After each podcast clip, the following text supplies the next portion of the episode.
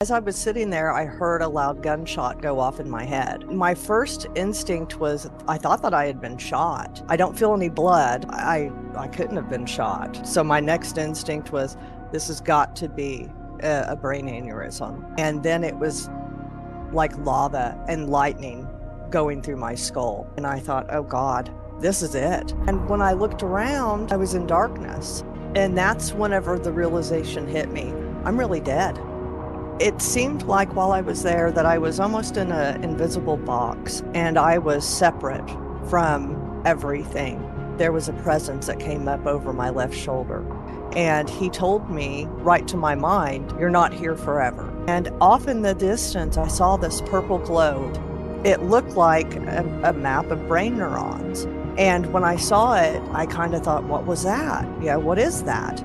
And he told me that's the fabric of humanity. And I remember just kind of sitting there and going, wow, this is big. Something amazing has been revealed to me here. Right now on Higher Journeys with Alexis Brooks. Welcome, everyone, to Higher Journeys. And of course, if it is your first time here, I welcome you. I'm your host, Alexis Brooks, and I'm here with someone that I just had an amazing conversation with, someone I had the pleasure of meeting uh, quite a few months ago uh, at, AlienCon. We were both participating. I'm so anxious for you to hear her story. Her name is Mindy Tautfest. She's the author of the book Dying to Meet Them One Woman's Incredible Journey from NDE to UAP. Mindy, welcome. Thank you so much, Alexis. It's great to be here. I had to really think about where to go, what road to go down uh, with this story, Mindy, because yours is full. And I'm going to have to uh, allow you to tell the story about what led to your NDE and what the NDE entailed. But I want to say this up front for everyone watching.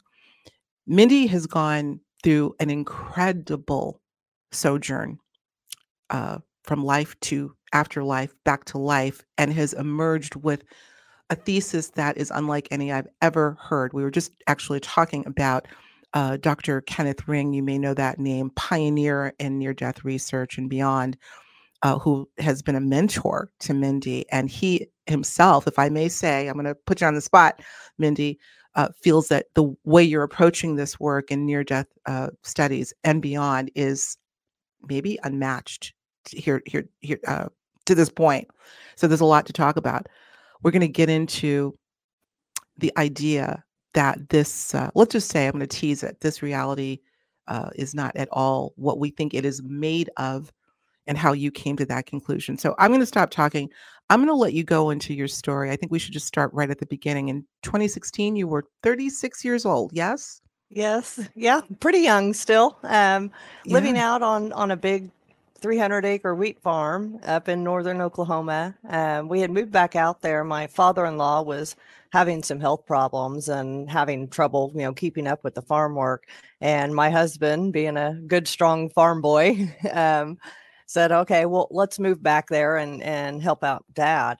So we had moved back out, out there, and our children were young. Uh, they were elementary age and had kind of settled in. He was working at the local school. He was a teacher and a coach, and he drove the bus. And, um, you know, the, the kids were attending the school there. And he was preaching some on the weekends. We were Southern Baptist and he had come from uh, Church of Christ, and I had a more Pentecostal background, so the uh, Baptist faith kind of, you know, met us in the middle there, and so we were very religious. Um, we had Bible studies each night with the kids, and you know, said our prayers and attended church faithfully. Um, and I have always had some kind of a interest in paranormal stuff because I've had those kind of encounters all my life. Okay. And that's what led me to meeting up with my husband. Um, he had reached out to me on MySpace, if you remember. and and I said, "Oh, you're a preacher. I have questions for you."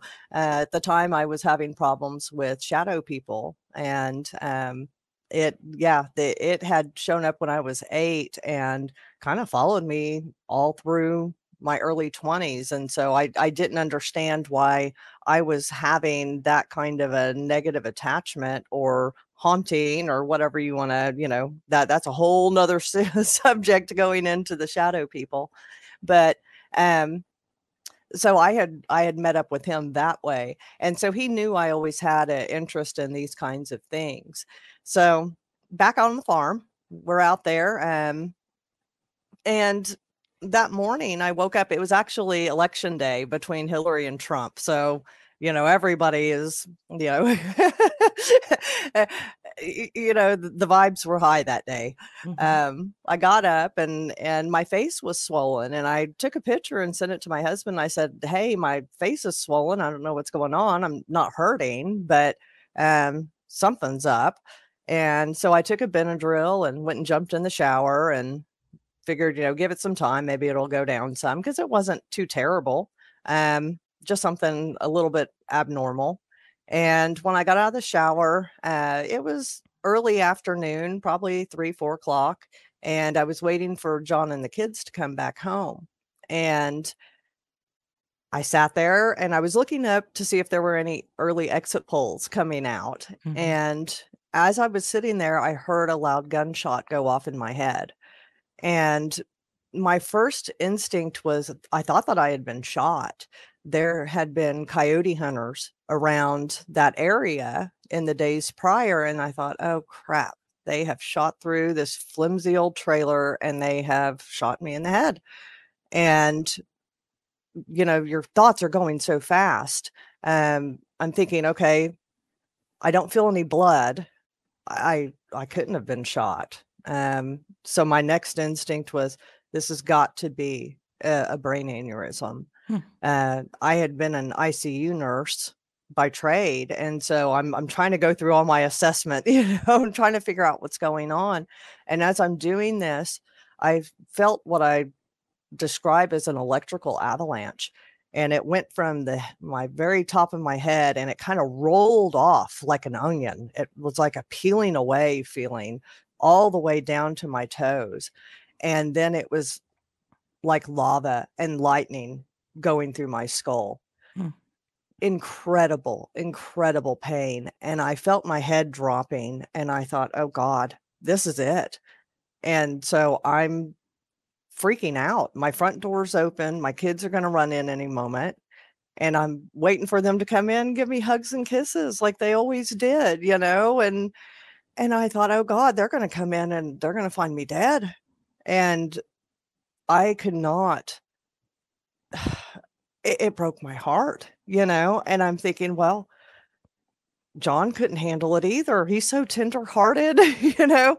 God, you know, if I can pull through this, please give me give me strength to pull through this. I don't want to be a burden on them, but I I can't live with the thought of them discovering my body here. Um and so I was in deep deep prayer um and in incredible pain and as I sunk deeper and deeper into prayer, I stopped because it seemed like I had been praying for a long time. And when I looked around, I was in darkness. And I thought, okay, this is this is different. So I I never had like a leaving my body. I never hovered over or anything like that. I was just there. Um I think I was so distraught that I I didn't even notice. Um so when I'm in this darkness, I'm just trying to fill out the environment. I'm trying to figure out where am I? And so my first instinct was to put my hand in front of my face. And that's what you see on the cover of the book is that hand in the darkness. And I wanted to see if if I could see anything, if it was dark or if it was just nothing there. And so when I put my hand out, I couldn't see it. And so my next instinct was clap my hands, like, because I thought, well, do I have hands? so I started clapping and I couldn't. And that's whenever the realization hit me I'm really dead. I, I'm I'm crossed over. And so I start going through my Christian teaching. What's next? Um, I'm waiting for judgment. I'm waiting for the tunnel of light. I'm waiting for my loved ones to show up. I'm waiting for Jesus. And as I'm waiting, nothing is happening. And I'm I'm trying to go through these different scenarios. I'm waiting, I'm looking around for anything. And I start calling out, hello, hello. And it's nothing. And the longer it takes, the more and more distraught I was getting and more heartbroken because I'm realizing Jesus isn't coming. Nobody's coming. And so that turns into a self reflection. What have I done? Why am I here? Am I here by myself forever? And part of the hard thing there was that all I was was my emotions. I didn't have anything. I couldn't twiddle my thumbs. I couldn't turn on the TV. I couldn't take anything off of my distress. And I had to feel it completely. Um, so I start kind of, I didn't have a life review like some people, you know, describe. Mine was more of a self reflection and a, why have you forsaken me, God? You know, and I'm looking back through events in my life and I'm trying to figure out what have I done that I I didn't make it to heaven. I've been a pastor's wife. I've traveled all over the state of Oklahoma proclaiming the good news. And here I am in the darkness, alone and forsaken. I, I could not wrap my mind around it. And I'm thinking about my husband and my kids. What are they doing? Have they discovered my body yet? I'm trying to grapple with losing them um, because now I've been separated from them. It seemed like while I was there that I was almost in an invisible box and I was separate from everything. I could feel God and creation. And I now use the word source really, mm-hmm. um, because it wasn't a personification. It had more of a an intelligence that spanned all of creation, all of time, everything. And I could feel that immense power all around me. Can I, but can I, I was, stop, can, I'm so sorry. Can I stop just for a moment? At what point, yeah. Mindy, you went from feeling alone in, in this dark box. So was there a transition from that to all of a sudden you felt the source? At what point did that happen? I became, I, I became aware of it. Um, I almost felt like a spectacle you know, that I was separate from everything, yet I was being observed. And I could feel that that immense power around me.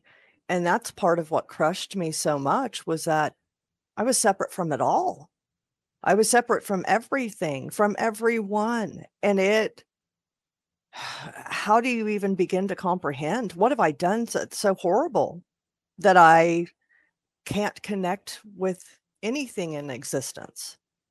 Um it, it was hard. It, it was very distressing um distressing is a very good word for it. Mm-hmm. um and as i was uh, you know trying to work through what had happened um what i had done i came to the realization that i had no problem loving others.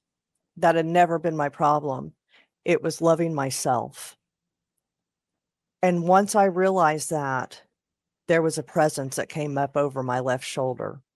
Um, and I, I felt him there. I couldn't see him. It was definitely male, but it wasn't Jesus. It wasn't my grandfather. It wasn't anything that I could identify as human or angelic or divine. It was just a presence, it was an entity. And he told me, you know, right to my mind, you're not here forever and I it was instant relief because I I I knew someone was there. I knew I wasn't there forever. And it was I, I go into the book, it was almost sterile. It wasn't like a a kindness. Um it was it was a sterile kindness. Let me say that. Um it wasn't you know to comfort me necessarily. Um it wasn't a warmth, but it was knowledge relayed to me to help relieve my suffering. Mm-hmm. So in that it was a kindness. Um, and it almost felt like he wasn't even supposed to do that, but he really? did. Um, it was kind of hesitant. Um, hmm. but he helped. Um, and whenever he did, then we started soaring off to the left. And off in the distance, I saw this purple glow. It's the only thing I saw while I was over there. And as I got closer and closer to it, I could see these bright pink lines in in between it and where they joined up it was bright yellow and it looked like a, a map of brain neurons and I've since seen, you know, kind of a comparison between that and the cosmic web. It's Mhm. exactly what I saw. And when I saw it, I kind of thought, what was that? Yeah, what is that? And he told me that's the fabric of humanity. And I remember just kind of sitting there and going, wow, this is big. Something amazing has been revealed to me here. Um, and I could just feel love radiating off of it. And I thought, wow, I wanted to go to it so bad. But he kind of indicated it's not for you. And we continued sailing off to the left. And when we did, I was inserted back in my body. And whenever I came to, I rebooted. It was a hard restart, like a computer starting up. Mm. Um, and it was a whoop, you know, kind of feeling. Right. And I could hear the TV. Um, it was kind of muffled, and my head was ringing so loud, and I was confused and trying to find my phone to call my father in law. Um, and I, I finally did. I had had a stroke. So I kept falling down. My left or my right arm kept, you know, I'd try to prop up on it and it would just fall. Um, but I was able to get my phone and call my father-in-law, and he was there within minutes, standing in my living room. Um, and uh, then it was okay. We've got to get me to a hospital. Mhm. Talk a little bit about uh, the aftermath. Well, we're going to go into the the aftermath, of course, but the reaction of the people. You went to the hospital, and what was their how, what was the treatment there? or the Literally and yeah, or non-treatment. Yeah, um, well, we lived, like I said, out on on that farm. We were 30 miles from the nearest small town. Uh, so we were in the middle of nowhere. Mhm. And we went to the little county hospital. Um, and they were so ill-equipped. They they did one scan of me. Uh, whenever I arrived, I was still slurring my words, my arm was still limp. Um, it was obvious I was having stroke symptoms. Um, but in the time that I was there over those few hours, it started kind of resolving. And so by the time they got the scan done and everything, they said, well, maybe your neck shifted and you pinched a nerve. And I thought, no, something really, really dramatic happened here. Um, you're missing something. And they said, Well, we don't see anything indicated on the scan. So we're going to go ahead and send you home. Come back if you have any more problems. and so the next morning I got up. I had another stroke, Yeah, uh, called a friend from church, and she took me in. Um, and they treated me like I was a drug seeker. Um, being a nurse, I knew what they were what they were kind of putting You towards knew the language. You knew the yeah. I did. Um, and they had called my neurologist, um, and he said, you know, that she has these types of migraines that look like strokes. and it was so ridiculous because I, I, at that time, I couldn't even tell them, you know, I literally went to the other side. I'm trying to deal with my failing physical health. I can't even begin to address the mental and spiritual aspects Right. um, and this this went on for two years that Two years. they kept sending me home and you know the specialists would not look into it further um, and finally i told my husband i'm going to die. If this happens again it will kill me. Um, we've got to get some help because i was still passing out every day. Uh, my head was still on fire. That lava feeling which i know now is um, uh, uh, they call it the suicide disease because it's so horribly painful, um, which was an after effect of that vertebral artery dissection I had. Um, and I'll get into that. That's when we moved out here to to Oklahoma City within two weeks. And here's some divine intervention for you. Um, we bought a new house here in the city and we moved in and we didn't have our cable, you know, and DVR and all that hooked up yet. So we had a little Roku stick. And the Roku, um, they have like little 30 second commercials you have to watch. Every single one was for Integris Baptist Hospital that's here in Oklahoma City. And it was like heroes of the hospital, you know? And so I'm watching and I, I caught the tail end of one and I said, Oh, I want to see this because it was a young 30 something blonde nurse hmm. who had something happen. I said, Oh, I want to see what happened to her. Um, and which was out of the ordinary because there for those first two years, I couldn't even watch a, a medical episode on TV. I had such hmm. severe PTSD. I, I, it sent me into a panic. Um, but anyway, so I finally caught the commercial the next time it came on, and the girl said, I was a nurse and I was, you know, getting up and getting ready. And I got in the shower and I heard a loud pop. And then I fell to the floor and my arm went limp. And I'm like, oh my, oh my God, John. Okay. said, Look this up. That's beyond, uh, certainly beyond coincidence. Let's pause on that for a minute, Mindy, because particularly now as a researcher, and when I say researcher, she's deep into it. How would you frame what that was beyond, even beyond I, synchronicity? Could that have been an aspect of you you were seeing? That's interesting. Um, I've just always looked at it as, you know, divine guidance. Um, that too. I was that too. I was sent back here for a purpose. And to get to that purpose, I had to go through these these steps, this whole journey to get me where I am today. And I absolutely, I believe that I was supposed to go over to the other side. I believe I was supposed to go to the void specifically. I believe that I I needed to go through each of these things to get me where I'm going. Um, and uh, I'm I can't be happier today than I, am living my dream now, you know. I but, think this is a good time. You know what I want to do, everyone? I'm going to play a clip for you. Uh, Mindy was kind enough uh, to give me this clip and some research that I was doing uh, for a workshop that I actually just gave yesterday and uh, re-gave it and also have given it uh, um, live. So I want to play this for you, have a comment about that, but then we're going to go back in time because I want to get more into your NDE experience and who you may have shared some of your story with. But let's watch this first. Okay. So, being a near death experiencer and a researcher of UFO phenomena, I found that a lot of times that these kind of encounters can be very, very frightening. My personal encounter was in a place of darkness, and I didn't end up having a heavenly type scenario. So, I lived with a lot of fear for several years following that.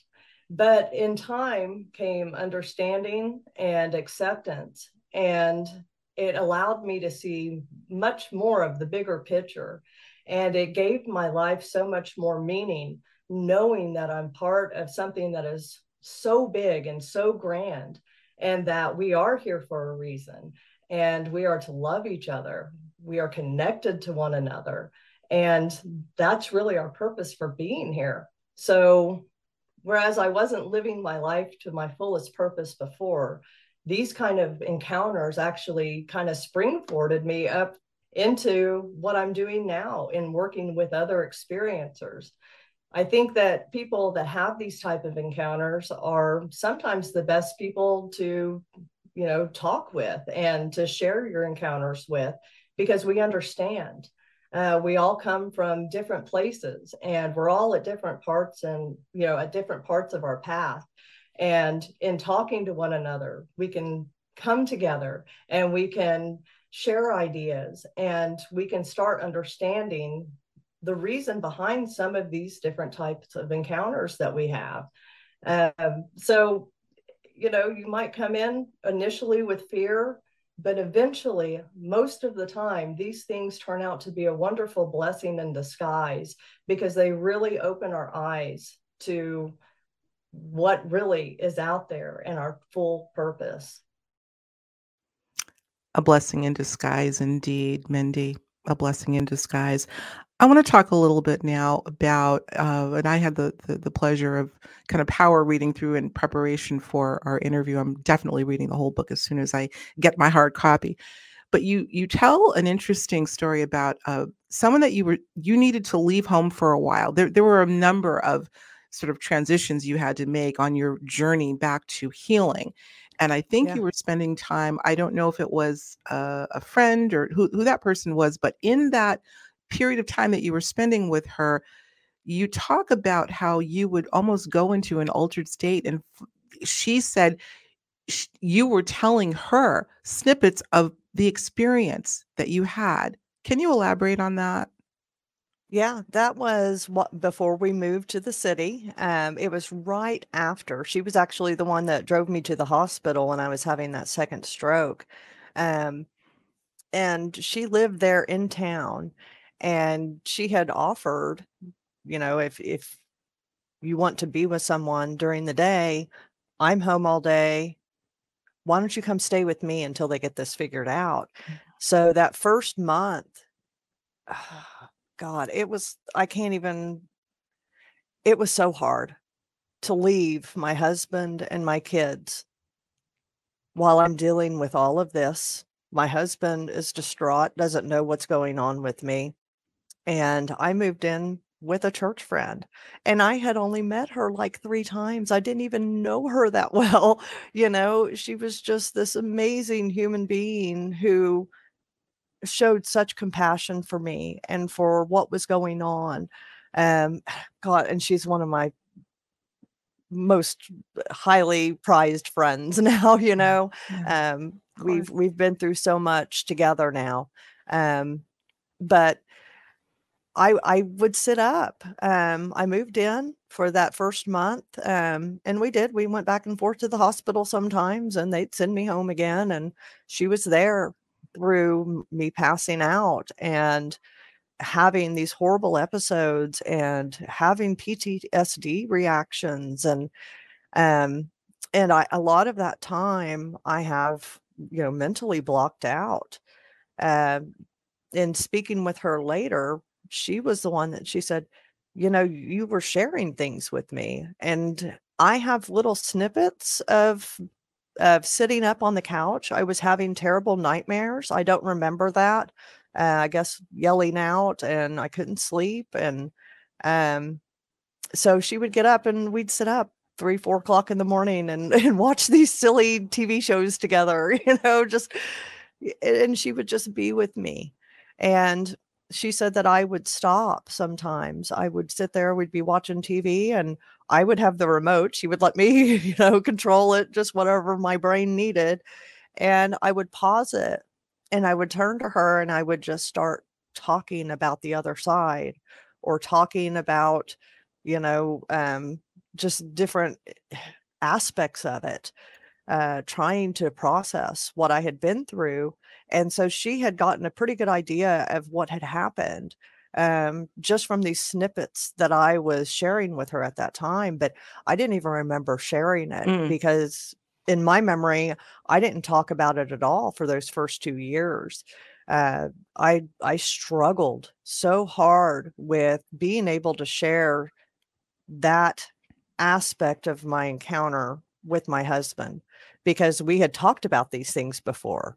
We didn't think that near death experiences were real. We thought they were a trick of the mind and this and that, you know. Um and because we Even with very I'm sorry, even with your prior encounters with uh, the non-human realm?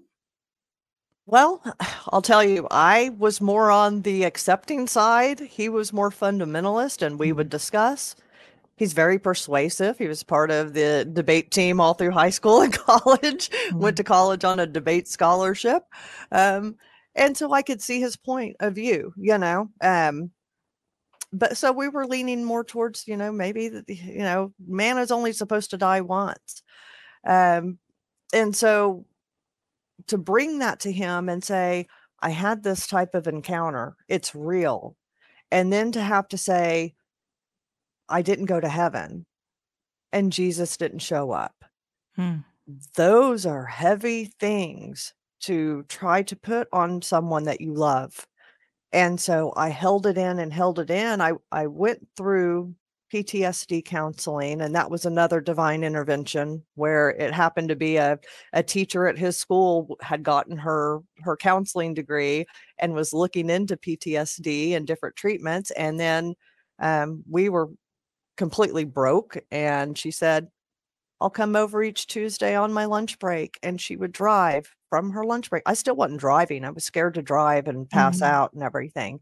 So she would drive to our house every Tuesday and we would have an hour session for free. Wow. And that beautiful woman helped me through all of these different stages of the physical. You know, the kids would drop a cup and I would freak out, mm. you know, and I'm 90% deaf. I lo- lost 90% of my hearing from from the aneurysm. Um, and she helped me kind of reel that in and be able to to you know live life i couldn't even go to church the flashing lights and the bands and sure.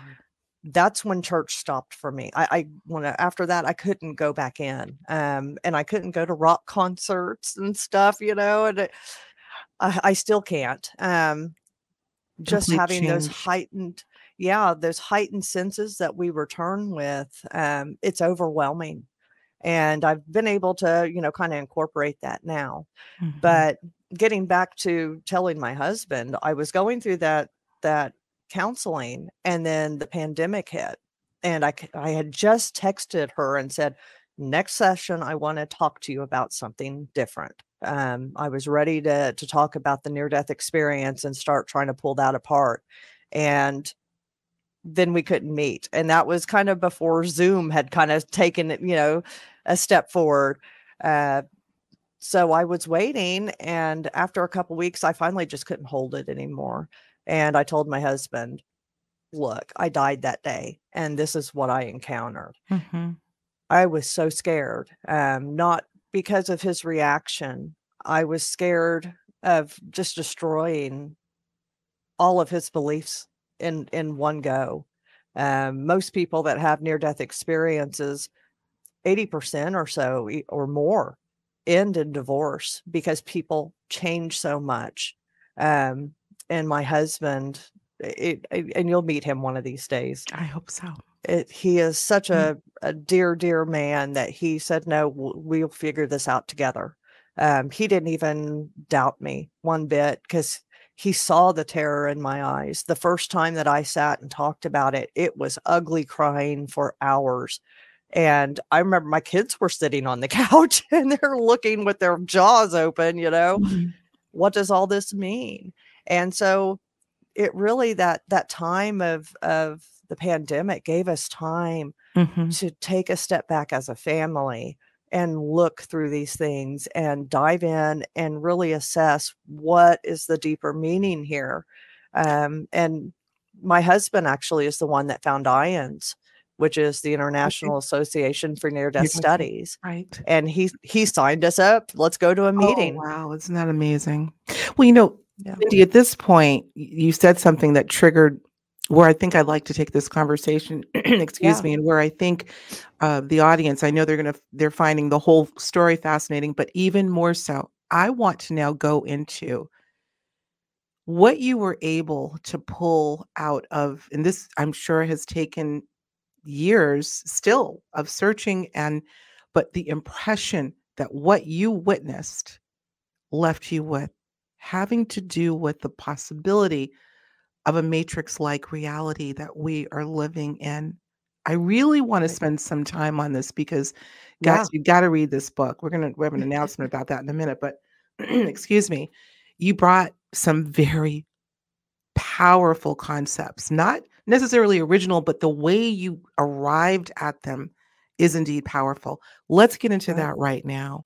If you're enjoying this episode, along with all of the subjects that we cover here on Higher Journeys, then I invite you to join our members only community on Patreon, where we go even deeper into the conversations with the guests that you know and love.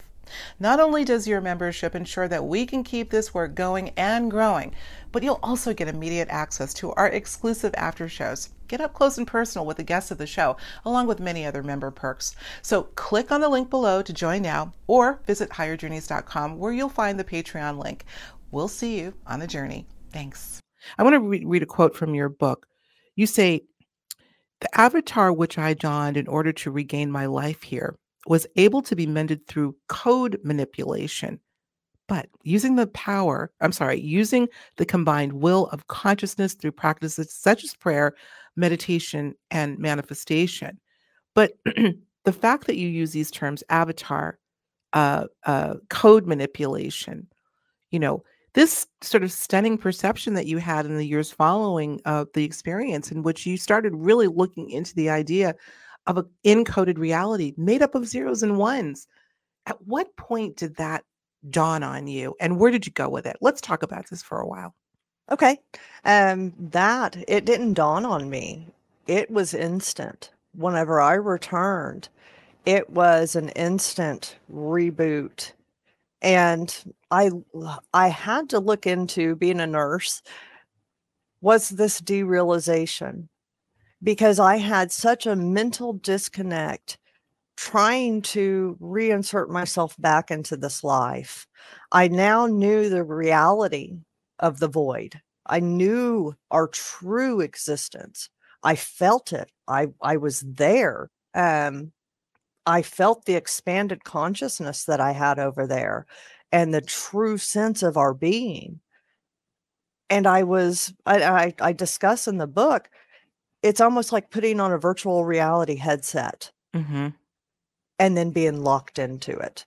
If you, you know, thought, oh, well, let me try this on, you know, let me go visit this little community, you know, in, in my virtual reality, and then you couldn't leave. And you had this memory of your husband and your kids and your job and your friends and your life in the other reality. That's what I came back with. I came back with that knowledge of this other reality, which was our true form. And now I'm forced to live in this this simulation. And I was so happy to be back and to have my life. I was don't don't get me wrong I, I was happy to be back here and to have that opportunity to live out the rest of my life here with my husband and kids and you know family and friends but there was still that disconnect um, of trying to reconcile my existence here with what i know to be our true existence and that that connection between everything and it's not here there's such separation here. We are horrible to each other. You know, there's goodness within humanity, but we're all living our individual lives, mm-hmm. you know, and we're absorbed in our own our own lives and the things that we're doing. And we forget that connection, you know. Um, part of the near death phenomena is the life review. And Dr. Kenneth Ring, who I write about quite a bit in my book. Um, he influenced a lot of my research as far as the connections between UFO experiencers and near death experiencers. But he speaks of the golden rule, uh, which comes from the life review process. And people that go through that, they say that they experience their life from the viewpoint of the other person. So, say you get in a mm. fight and you punch someone out you feel that punch mm-hmm. you feel it from their their perspective and you can never forget that um, these people return and they know the ramifications of their actions and so how can you treat others horribly you know you think twice before you say that bad thing to them or you hurt someone's feelings. In fact you you change to where you go out of your way to let each person know just how incredible they are and how much you're happy that they're here you know absolutely um, yes. because you you know you remember that connection. Right. Um so this isn't just you know unique to me coming back with that connection. Um and yet you weren't get, been over there and yet you weren't given the life review as it's described which is Interesting. So I mean, l- let me ask you this because you, you're obviously well read now in the near death research as well as UFO UAP. Uh, by the way, Mindy is really, really uh, entrenched and work with MUFON. I want to talk about that before we close out in Oklahoma. Uh, but in terms of the research of NDEers that have uh, in, the aspects that you're finding tend to be common, is the life review a part of it or no? Yeah, yeah, it's normally pretty common. Um, like I said, mine was kind of different. It was more of a self-reflection, Right. but Okay. Many near-death experiencers do have the life review. And I, while I didn't have that, I still felt that connection. I, I Mhm. saw the fabric of humanity. And I even go into in my book that I believe that it it's bilocational. It it it resides there, but it resides here too in Mhm. this invisible web between all of us. Um, so really what we do affects other people. It affects the the the whole. Um, and we've got to get away from these divisions, needless divisions and Mhm. hatred for no reason. Some of these orthodoxies from the different religions that have perpetuated violence, we've got to let it go. Right. Um, and I think that when people get over there, they'll see, you know, there's great truths in the world's religions. There's absolutely foundational truths.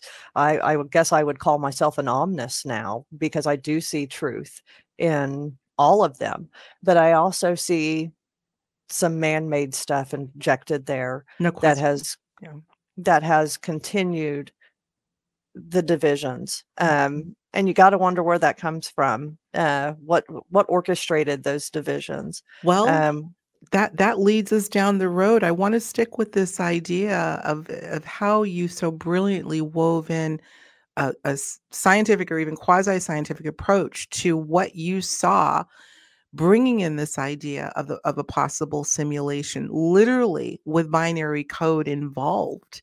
yeah, Let's yeah. for that question, let's bring in this possibility. Who's creating the code if this is the case? And could whoever or whatever is creating the code also be inserting these division uh, uh, programs, if you will?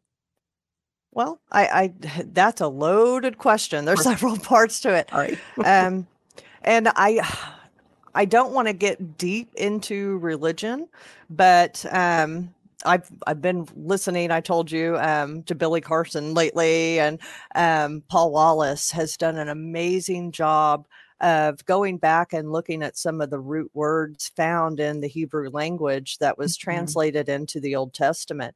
And so it really lines up there. It had that ring of truth to me and it's something I've been searching for for the last seven, eight years that I have been trying to reconcile um, my religious beliefs with, you know, um, the tales that have been passed down throughout thousands of generations, you know, Mhm. hundreds of generations, thousands of years.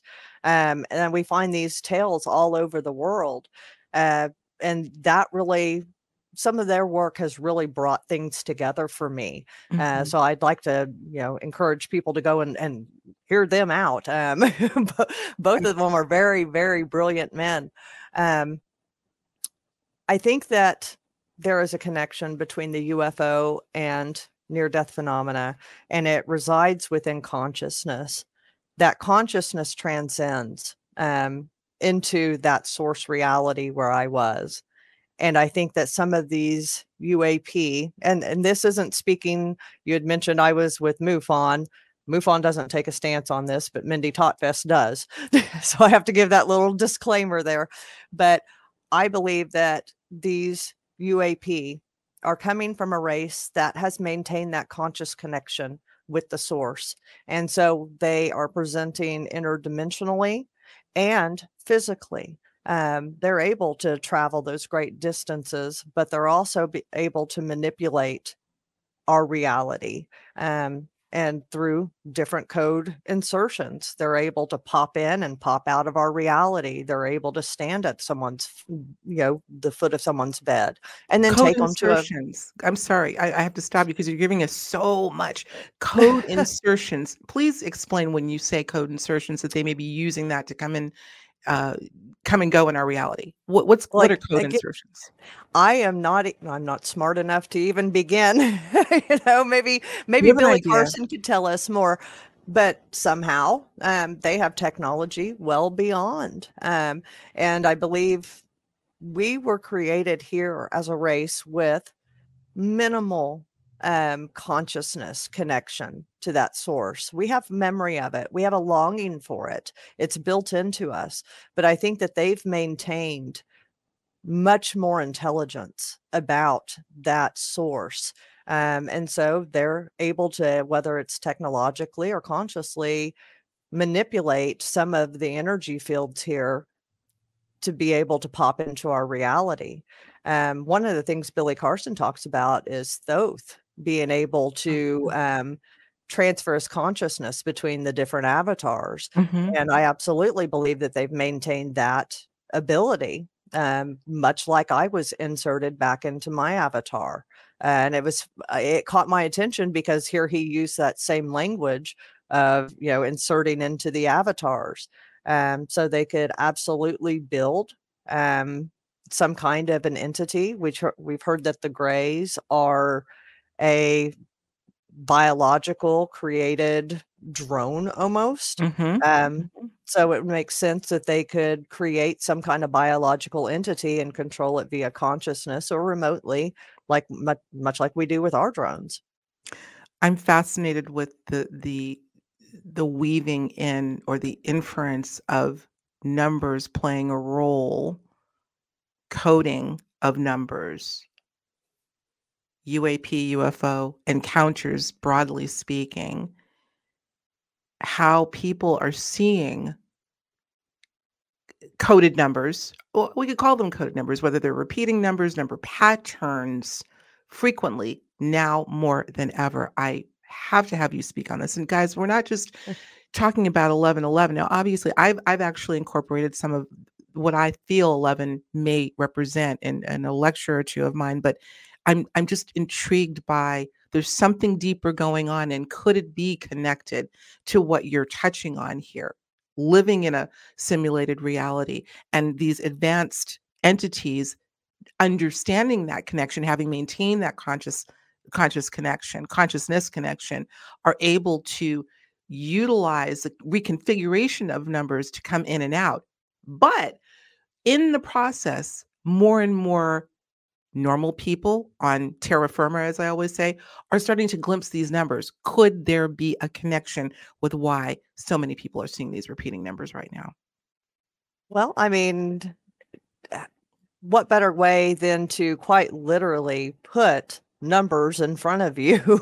um, you know, it, it makes you think of like the double slit experiment and the observer effect, Yeah. where, um, and I, I go into this in my book. This is some of what the US government was doing back in 83 with uh, analysis and assessment of the gateway process, uh, where they were trying to send psychic spies literally over into the absolute to make contact with entities there and gather information.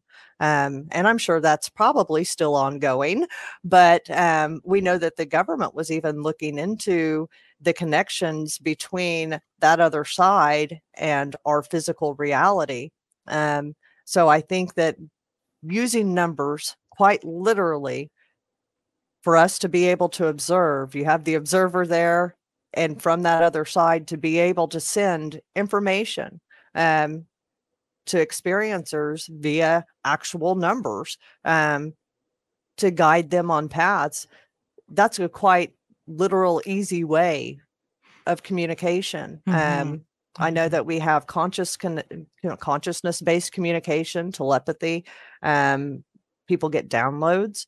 Um, I think that this is a very easy way to send information um, on a wide scale. hmm That's very uh, profound. we, I, I don't know that we'll ever know, Mindy, what what what's behind this barrage of numbers with so many people. Yeah. It'd be tempting to say that the people, by and large, that are seeing these numbers on a regular basis, have somehow linked up with a broader level of of reality. But I can't speak for everyone that's seen numbers. It could be someone that is not even remotely interested, has not had any experience, but I don't know. Something's happening here. Something is absolutely happening. Do you believe there's going to be an eventual and maybe in the short term revelation of what you glimpsed that many more people will see and, and understand? Do you think something's coming in terms of an I'm understanding? hopeful. I I'm hopeful. You know, I I I have this dissonance in my mind because of my religious upbringing and of course you're looking towards the apocalypse and everything, you know. Yep. On the other side, you're hopeful that we can go another way. And I think that sometimes there are these interruptions within human history to get us back on that path. Uh, one of the things that Kenneth Ring heavily believed was that these kind of encounters, these UFO encounters, the near death experiences, that they're almost like a shamanistic journey and they happen to different people to keep humanity on track, um, to just remind us keep loving each other. It's very simple. You're all connected. Love each other. It, it's a very simple message, you know. But I don't know if if humanity will ever catch on. Uh, I'm so hopeful. Mm, Um, mm. As long as we keep having people coming forward and you know opening up and sharing these kind of encounters um, the evidence becomes more and more hard to deny that there is a source reality and that um, we are so much more than we realize uh, than we've been led to believe and i think that that's probably one of the things that we need to break through is this kind of controlling mindset uh, where we've allowed ourselves to remain slaves. Let's stop and let what if we started helping each other? You know what if, what if we just started loving each other? Could that be the um key to unlocking the matrix? I mean, you you refer to this source reality. It is very interesting because of the upbringing that you've had that has been instilled in you, where you used very fundamental terms like Jesus, Lord, God. Do you find yourself not using that as much anymore and referring to source or source reality? You I do. do. I do. Um, and like I had, I had mentioned uh, Paul Wallis and his work, it has made a profound impact on me because it really kind of solidified. I, I've been searching. I mean, I'm not even going to lie. For the last eight years, I've been searching Mhm. where does my religious belief lie? You know, what does all this information mean in light of what I've believed before? Um, number one, I have a higher reverence for God than I ever did before. Um, there will ever I, I could never deny him. Um, Jesus, I believe, plays a huge role. Uh, one of the things that Paul Wallis points out is the difference between Old Testament little g God, who Mhm. identified as Yahweh, versus what Jesus said. And Jesus re- rebuked a lot of what he what the Old Testament God was saying. Mhm. He said, You heard Moses said this, but I tell you this. Right. And he Mm. actually told stories that repudiated some of the things found in the Old Testament. Um, Absolutely. Yeah. he he approaches it more from a, a mindset that these are retellings of some of the ancient Sumerian tablets um, that record our true history with ET visits. Um, and they were mistranslated and in the seventh century as Yahweh. Um, and even the Catholic Church, I guess, has come out now and said, do not use Yahweh's name in Christian worship. Uh, I think that they've caught on to the fact that the Old Testament's very different than what we have believed. And now that we've had that ability to go back and translate these tablets, uh, it's only been within the last hundred years or so that we've been able to look at these tablets and translate them and know, okay, these are telling the same story. Um, maybe things were not transcribed exactly as they were. Um, so it gives me a whole new look at religion. Um, I think that it makes perfect sense the way that it's presented um, by the Bible scholars such as uh, Wallis. Um, hmm. It it separates it out because I can never reconcile a jealous and vengeful God, right? And fire and brimstone. Yes. Yes. Yeah. And it makes sense. Um, we've been visited for thousands of years by these entities and they're still visiting people today and i think that's why we see such a similarity between near death experiencers and uap experiencers in the after effects we have been touched by something otherworldly uh, that we can never deny and it changes your mindset forever absolutely one of the things you bring up in your book in terms of the uh, uh, uh correlation or connection between NDEs, perhaps OBEs as well, and UFO encounters is something you call information download, something that so many people talk about in, in so many different encounters, including spiritual awakenings, transformative or peak experiences like yours truly had in 2005. Information download and not just one, but a, a stream of information for me that right. lasted uh, three and a half months nearly, uh, 24 7 that's another story for another time. But uh, commonalities, let's touch on that before we close out. And by the way, before before we do that, I want to say yes, we are going to have a special event um, this time on Patreon. We're not going to the after show uh, today because we've got. I'm going to bring it up right now because it's all connected. You all are going to want to read this book. I'm talking to the patrons as well as those that may consider becoming patrons. Here's what we're going to do this time. Mindy has been kind enough to offer her entire book in PDF for members of our Patreon tier two community to read. And then we're going to come together and have a talk with Mindy live. Yay. We're, we'll have more details about it, but and, and, maybe I can put a little bit more in the in the show notes. But uh, in lieu of an after show, this is what we're going to do. We're going to create an event out of this because I guarantee you, once you get yourself into this book, your page turner is an understatement but um, there are going to be a lot of things, Mindy, for us to want to discuss, and our audience is so prolific in their own search. Uh, this will be an amazing conversation. So I just wanted to put that in there. Um, of course, we'll have a link to, to, to Mindy's book, but jump on board with us on Patreon, and uh, you know we have these special treats every once in a while, and I'm so glad Mindy's agreed. So oh, I can't uh, wait. Oh, it's going to be fun. You just got so so much where where do we end here? You know, I want to touch on shadow people for you, things that were happening to you in the beginning.